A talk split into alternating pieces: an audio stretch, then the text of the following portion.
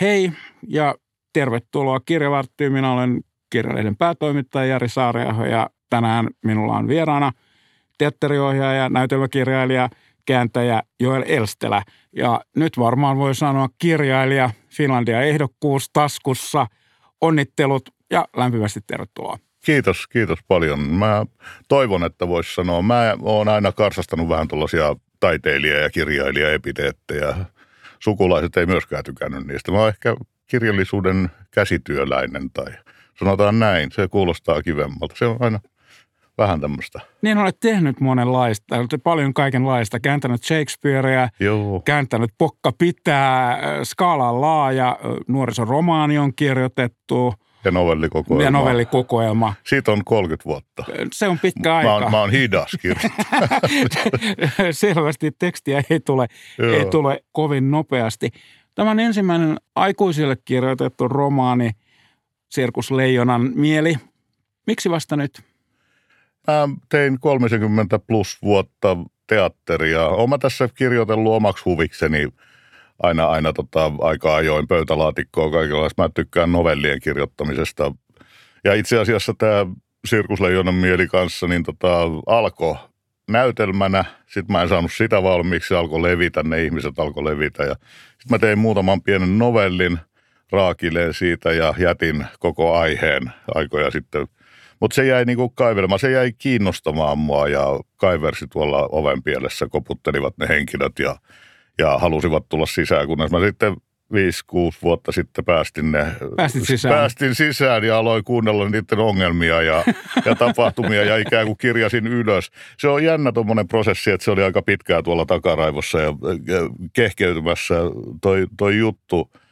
Se ehkä haki itselleen muotoa kovasti ja haki energiaa, että se tulisi ulos. Ja sitten kun mä lopetin ton teatteriohjaamisen, niin, niin tota, mä ajattelin, että hitsi soikoo, että mä katon, että osaanko mä vielä kirjoittaa. Ja, ja täysin estottomasti mä myös päätin, että mä en, mä en niinku rajoita ollenkaan ilmaisua. Mä olin kirjoittanut, kirjoittanut näytelmiä, kirjoit, kääntänyt ja tuollaista, jossa täytyy olla hirveän taloudellinen Joo. ja kompakti ja, ja selkeä.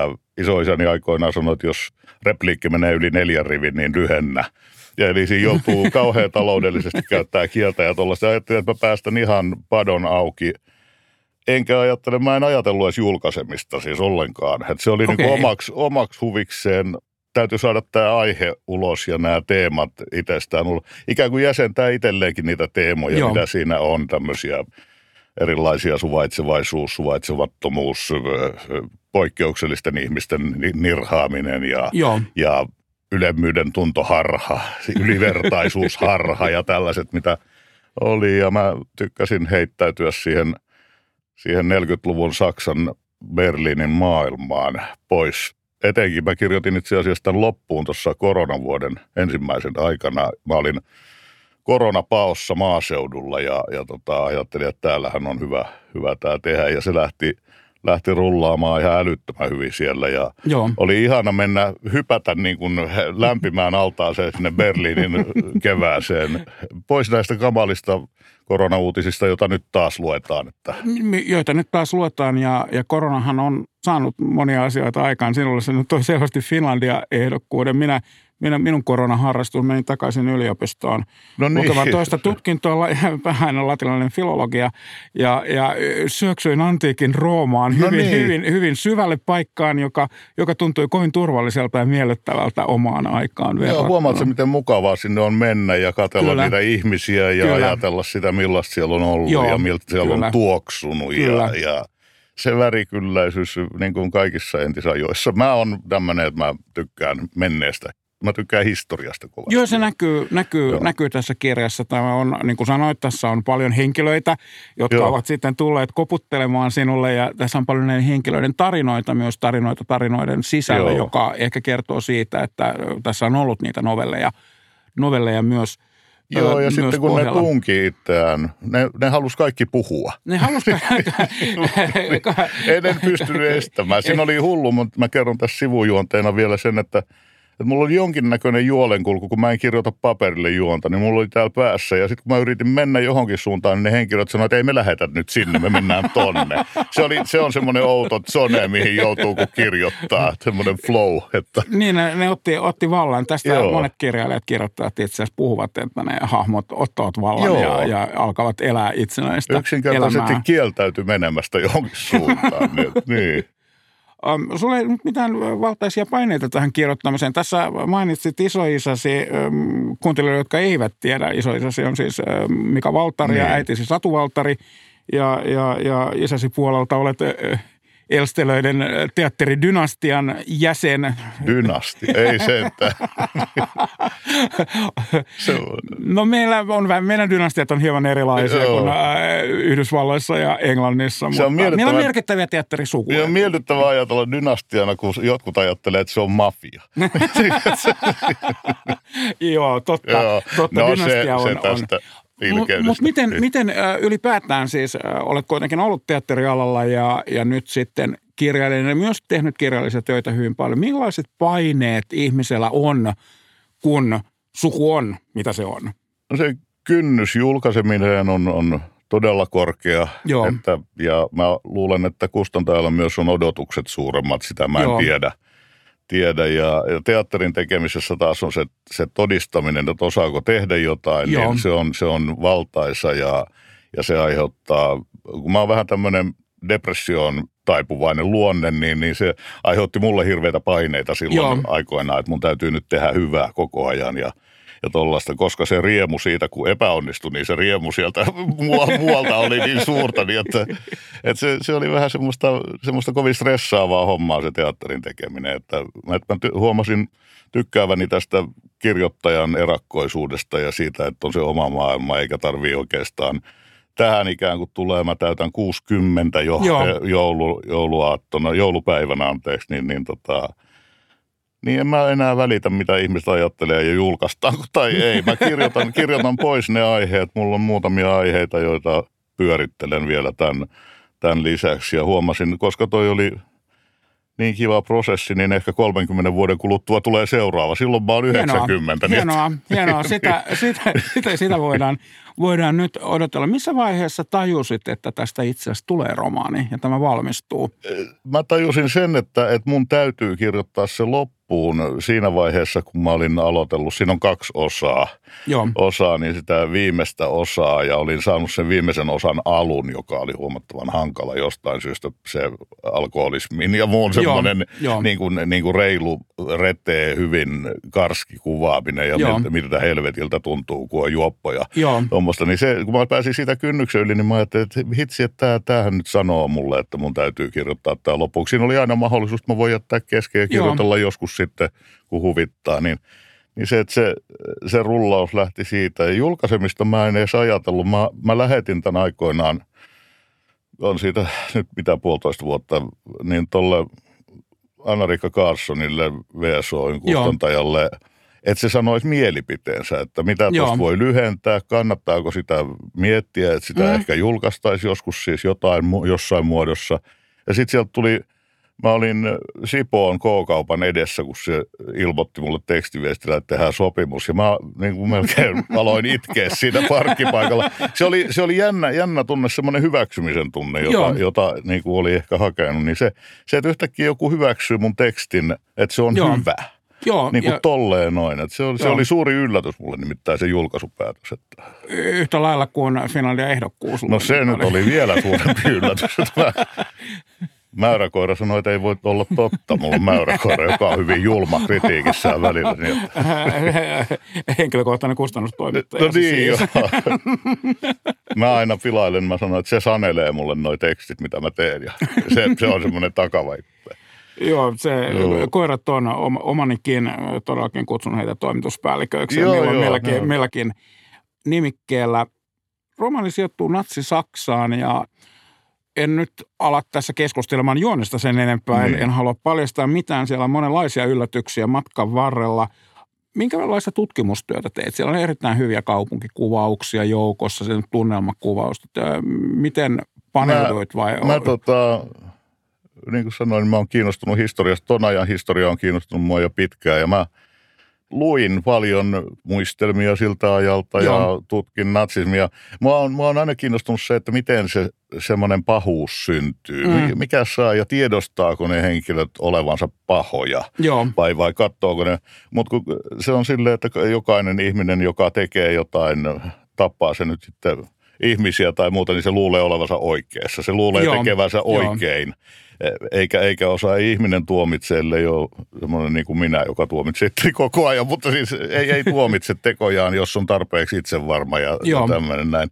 Niin mä luin paljon, jopa tilailin kirjoja ja karttoja. Se on aivan mainiota, kun nykyään netistä saa vanhoja karttoja. Sieltä saa ihan mitä vaan. Mä, mä tilasin pari reproa vuoden 39-45 Berliinin kartoista ja musta oli tosi kiinnostavaa, mä itse olen käynyt Berliinissä jonkun kerran, niin katsoa, miten se geografia on muuttunut, mitkä, minkä nimisiä Joo. katuja. Siellä oli Hermann Göringstrasse ja joka kaupungissa Saksassa oli silloin Adolf Hitler Strasse Joo. Ja tuommoista noin, niin, niin tutkin taustaa ihan, ihan ilman sitä ajatusta, että mä tutkin tota varten, vaan ihan siitä mielenkiinnosta. Joo. Sitten tuli tietysti sellaisia spesifejä asioita, että mun piti tutkia jotain lukua varten SSN-hierarkiaa ja Joo. tämmöistä, jota ei edes tullut kirjaa, mutta se piti olla ikään kuin itselle selvänä. Joo. Mä oon huomannut olevani äärimmäisen tarkka että mä, mulla stoppaa teksti, jos tulee semmoinen kohta, että mä en tiedä, että aivan varmasti, että miten esimerkiksi NKVDn historia menee mm. tai jotain Joo. sellaista. Nyt puhuttiin vaan, mä puhuin Neuvostoliitosta johtuen yhdestä toisesta asiasta. Mutta siis se, että, että siitä täytyy olla mulle selvää, vaikka se ei tulisi edes sinne tekstiin. Joo. Joo, Joo mua huolestuneesti kumppanini katsoi, kun alkoi natsikirjoja tulla hyllyt täyteen. Ja, ja sitten kun mulla on, mulla on, mä oon muuten kalju ja sitten mä leikkasin vielä tukkani pois. En sen takia, että mä olisin eläytynyt asiaan, vaan sen takia, että mulla oli niin pitkä tukka ja mä, oli kesä ja mä ajattelin, että mä leikkaan nyt vekeltä, kun on kuuma. Sinulla on myös tällaiset pyöreät ohutsankaiset. Joo, joo. Pienet silmälasit, jotka sopii tyyliin. Joo, mutta tota, se se oli, eli, eli tutkin mielikseni ja myös ton takia paljon, paljon luin, joo, luin joo. taustatyötä. En ole mikään sen ajan asiantuntija, mutta kyllä mä sieltä jotain tiedän niin joo. nyt. Ja se on ihan miellyttävä, miellyttävä tuntea tuollaista kauheitakin historiaa, uh, koska, joo, ja... koska puhun, ei viitsi nyt tähän päivään vetää, mutta Joo, ja äh, ihmisen pahuushan tässä on aika keskeisessä roolissa ja myös siihen pahuuteen vastaaminen, miten siihen voi vastata Joo. tai vastaamatta. Mielenkiintoisia minun mielestä oli nämä dialogit, mitä nämä, nämä kaksi S-subseeria siinä, millä tavalla se, tämä henkinen sadismi on, on siinä näissä dialogeissa tulee esille ja miten, miten ihmisiä korvennetaan – tokikin sitten on niin. ihan fyysistäkin väkivaltaa. Joo, mutta, mutta se, se, sehän, on, sehän on inhottavinta se henkilön, Joo. henkilön. Ja varsinkin sillä, jos sen tekee niin kuin nämä luulee tekevänsä ovelasti, että ne puhuu toisilleen, tarkoittaa sille kuulijalle Joo. sen, että se kuulija tajuaa, että herra jästä, että mä olen vaarassa. Joo. Se, se, tässä kirjassa oleva kuulteleva henkilö. Niin, Joo, niin. kyllä. Egon kirjan päähenkilö, sirkusdirektööri toisessa polvessa, vai oliko jo peräti kolmannessa polvessa, on kovin sivistynyt mies. Hän, hän hallitsee Goethe, hän hallitsee vaikka, vaikka mitä. Ja tota, hän myös kritisoi näyttelijöitä. Teatterimaailma hän on kokeillut teatterimaailmassa. Tiedän, että sinäkin olet kritisoinut teatterimaailmaa. Kuinka paljon Egonissa on sinua itseäsi? No en mä usko, että se mikään tämmöinen autofiktiivinen teos on. Tää, ei, tää, ei, ei, siinä joka, jokaisessa hahmossahan on vähän minua siinä, siinä niin että vaan siinä Egon pohdiskelee joitain asioita, joita mä oon pohdiskellut, Joo. mutta ei siinä sellaista näyttämökritiikkiä. Sitten jännästi mä mietin sitä, että itsekin myöhemmin, että miksi nämä, nämä natsit oli kulttuurialalta, eli näyttämöalalta molemmat, niin mä tajusin, että sehän on sen niiden juonen takia, sen mikä paljastuu joo, siellä. Niin joo. siellä niin että, ja, ja kulttuuriala on, on kaikista helpoin käyttää pahan hyväksi. Joo. Et sehän on ensimmäinen, mitä niin kuin pahuus tai negatiivinen ismi tai muu, niin se ottaa valtaansa kulttuuriala, Joo. koska kulttuuriala vaikuttaa ihmisiin. Sehän on niin kuin semmoinen, että ne ei oikeastaan voinut olla muulta, ne ei voinut olla seiväshyppäjiä tai urheilijoita niin tai, tai mitään tämmöisiä, eh, tämmöisiä ekonomeja, koska ne ei olisi tuntenut sitä maailmaa, mitä Joo. ne ottaa haltuunsa ja mitä ne käyttää propagandaansa.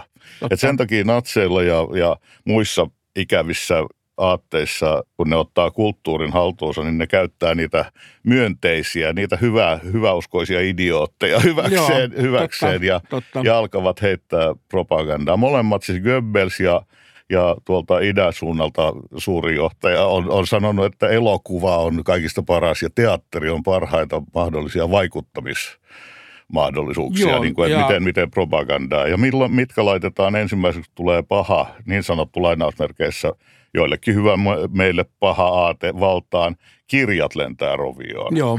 Kulttuuria aletaan rajoittaa. Joo. Se on ensimmäinen, ja tauluja polttaa. Joo. Niin se on eka, mikä niin kuin otetaan silmätikuksi. On ja, ja kulttuuri, sodat, kulttuurista keskustellaan aina, aina niin, paljon niin. ja siihen liittyvistä asioista. se, on... Se, on, se on muuten jännä, että miten vaikuttava kulttuuri on todellisuudessa ja silti sitä ei oikein arvosteta nykyäänkään, mm. kun katsotaan vähän näitä korona-avustuksia ja muita, Joo. muita tämmöisiä. se on kuitenkin hirmu pohjalla oleva vaikuttava ala – jota kaikki tarvitsee kuitenkin. Taidetta tarvitsee jokainen. Eli jos eläisi ilman taidetta, niin sitä tulisi ihan hulluksi.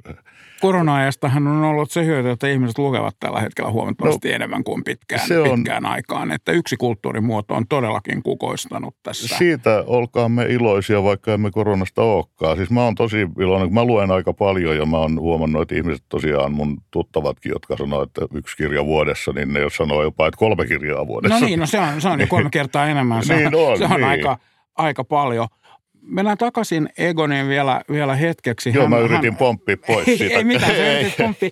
Mua jäi lukijan, tämä on nyt lukijan kysymys, se, siinä on no jotenkin kammottava saamattomuus siinä miehessä myös. Se ajautuu siellä niihin asioihin. Hän ei lähde pois, että miksi sä hyppää pois sieltä aikaisemmin. Ai. Hänelle tulee monta kohtaa, jossa hän voisi toimia tässä asiassa. Joo, joo, ja hän, joo. hän kieltäytyy toimimasta joo. ja samalla tavalla hänellä on pieni rakkaus, mielenkiinnon kohde siinä ja hän on aivan yhtä saamaton siinäkin. Ja, ja, ja tämä hy, hyvin mielenkiintoinen niin kuin päähenkilö, koska siinä on outo passiivisuus, mikä häneen liittyy. Hän ajelehtii siinä. Joo, se on, se on vähän tota, tarkoituksellisesti jopa yli se sen saamattomuus ja passiivisuus, koska tota, sanotaan, että se on henkilö, joka haluaisi olla koko ajan sivussa, niin kuin se itsekin sanoi. Joo. Hän ei haluaisi, se, se ikään kuin tietoisesti on reagoimatta. Ja Joo. se on vähän tämmöinen, muakin ärsyttää se tyyppi, kun se uhriutuu niin kovasti koko ajan. Joo, että, jo. mutta, mutta siinä on kuitenkin jotain sympaattista myös mun mielestä. Hän on että, myös että, kovin hyvä ihminen, jos ajattelee sitä loppukohtaa. Joo, se on, se on, se on liian, niin. liian hyvä joo. ihminen, sanoo kustannustoimittaja. Sanoi, että hän oli raivostunut ihan silleen, että kun se ei... No, minulla oli itse asiassa ihan, hieman sama, että pitäisi mennä nyt läppäsemään, että nyt on joo, hetki toimia. Joo, joo, että ei, joo, tätä, ei tätä enää. Joo, mutta se on tota, osittain varmaan alitajuisesti sen takia, että lukija reagoisi siihen joo. ja huomaisi sen – sen, että kun on näin passiivinen, että kannattaisiko mun olla sitten aktiivinen jotenkin asioiden suhteen. Siinä on vähän semmoinen siellä alla, mutta ei sitä ole tietenkään sanottu ääneen. Mutta se, että jos ärsyttää tuommoinen passiivisuus, niin huomaisi katsoa peiliä, että on mä samanlainen Joo. passiivinen. Niin. Ja, ja tokikin, että jäin pohtimaan sitten sitä, että olisiko tästä ollut mitään ulospääsyä tästä tilanteesta. Ja vastaus on ei. Niin, näinhän, näinhän se, se, siinä, on, se päättyy joka tapauksessa sillä tavalla kuin se päättyy. Niin, siitä, siitä niin. ei ollut ulospääsyä ja joo. pienet sankarilliset teot eivät olisi muuttaneet sitä, niin. sitä mihinkään. Ja, ja, ja sitten siellähän on tämän operalaulajan tarina vielä siellä sisällä, jossa on Joo. hyvinkin niin kuin, myös niin kuin tästä syyllisyydestä ja syyllisyyden teemasta mielenkiintoista Joo, mä, pohdintaa. Mä, mä tykkäsin kirjoittaa sitä paljastamatta nyt sen enempää siitä asiasta, niin se, että kuinka jonkun poikkeuksellisen ryhmän henkilöt joutuvat peittämään poikkeuksellisuutensa ja aiheuttamaan toisen tuhon pelastaakseen Joo. itsensä. Ja sehän on Joo. hirvittävin paradoksi. Siis ajattelee, mitä sille nuorelle kaverille, millainen kohtalo Joo. sillä on. Joo. Sehän, sehän osittain sanotaan siellä lopussa, jos muistat, Joo, siinä on muistan. yksi semmoinen, joka se, semmoinen harhakuva, jonka Egon näkee, niin se saattoi olla sitten se, Joo. joka siellä sitten Joo. juoksee ja aavikolle. Joo, mutta, niin, mutta et minä koen nämä kysymykset ehkä kirjan silleen isoimpana, isoimpana Joo, teemana. No se on hyvä. Ja suhtautumisesta pahuuteen, niin, totaaliseen niin. pahuuteen. Onko tässä kirjassa viesti? Mitä ajattelit? Kirjan runsas, tässä on viisi ja puoli sataa sivua, tässä on paljon tarinoita. Niin. Lukijahan voi ottaa sieltä monenlaisia, tämä voi lukea jännityskertomuksena, tämä voi lukea hyvin monella tavalla. Niin, Mitä joo, ajattelit joo. vai pitääkö Tuossa on- kirjailijan ajatella? Tuossa toi mä ensin, ensin sanon se, että se on jännä kirja, kun sitä ei oikein varmaan ihmiset, jotka kirjakaupassa sen näkee, niin ne oikein tiedä mikä se on. Että se saatetaan ottaa enemmänkin ukkojen sotakirjana kuin, kuin tämmöisenä. Sitä se ei ole, että kannattaa selata sitä alkuun, että se ei ole ihan semmoinen, että se on aika yrittää. Mutta sanomasta mä en, siinä on ehkä loppujen lopuksi, siellä puhutaan yhdessä kohdassa, että että humanismi kuolee ja maattuu, mutta tämä Egon toivoo, että se nousee sieltä maan sisältä kosteutena pilviin ja sataa taas jonain päivänä alas, jolloin siitä kasvaa entistä upeampi ruohikko tai liaani tai joku, mä en muista miten se menee, mutta siinä on se toivon ajatus joka tapauksessa, kaiken sen synkkyyden, vaikka se on hirveän synkkä kirjahan se on, On. niin se, niin se toivon ajatus ja se, että päästään kuitenkin eteenpäin tästä, että jos, jos ihminen on humaani, kun se humanistisuus on, on, on aina tuntuu olevan vaarassa, vaarassa, että polkee sen sitten kuoliaaksi saapas tai sandaali, niin, niin sitä kannattaisi sellaista ihmisen ystävällisyyttä toista kohtaan. Ei, en halua olla raamatullinen enkä uustestamentillinen eikä mitään, mutta rakastakaa toisianne, niin että se, sehän on siellä. Ja, ja se toivo. Se, Joo. että toivoa pitäisi olla aina, koska siitä syntyy hyvät asiat. Ja humanismi on noussut monta kertaa. äh, Vaikka ja, kuinka vaikka poljetaan. kuinka poljetaan. Niinhän se ja on. Että, että Niin. se, se tulee. Se on, se on, on luojan kiitos, että on, on enemmän toisiaan rakastavia ihmisiä kuin toisia vihaavia tai harhaisia ihmisiä. Niin, että, niin. Se, se on juuri näin. Minä kiitän tällä kohdalla No niin, ja, ja toivon menestystä kirjalle ja, ja toivon paljon lukijoita ja ähm, Kuin sopii myös. hyvin, hyvin tähän joulun, joulun aikaan. Jäädään odottaa uutta kirjaa. Toivottavasti ei mene 30 vuotta, että jos vähän nopeammin nyt, kun olet kuitenkin muuttunut oikeasti kirjailijaksi. Kiitoksia paljon. Kiitoksia paljon. Tämänkertainen viisaus tulee antiikin Kreikasta. Se on runoilija Teoknikselta. Minkä kohtalo on määrännyt, se ei ole vältettävissä, siis pelotta kärsin, mikä minun kärsiä pitää. Kahden viikon päästä uusi vieras. Siihen asti seuratkaa meitä kirjalehteä sosiaalisessa mediassa, kirja.fi, löytyy Instasta, löytyy Fasesta. Paina seuraa nappia, jos pidit kuulemastasi ja lue paljon. Tavataan kahden viikon kuluttua uudestaan. Moi!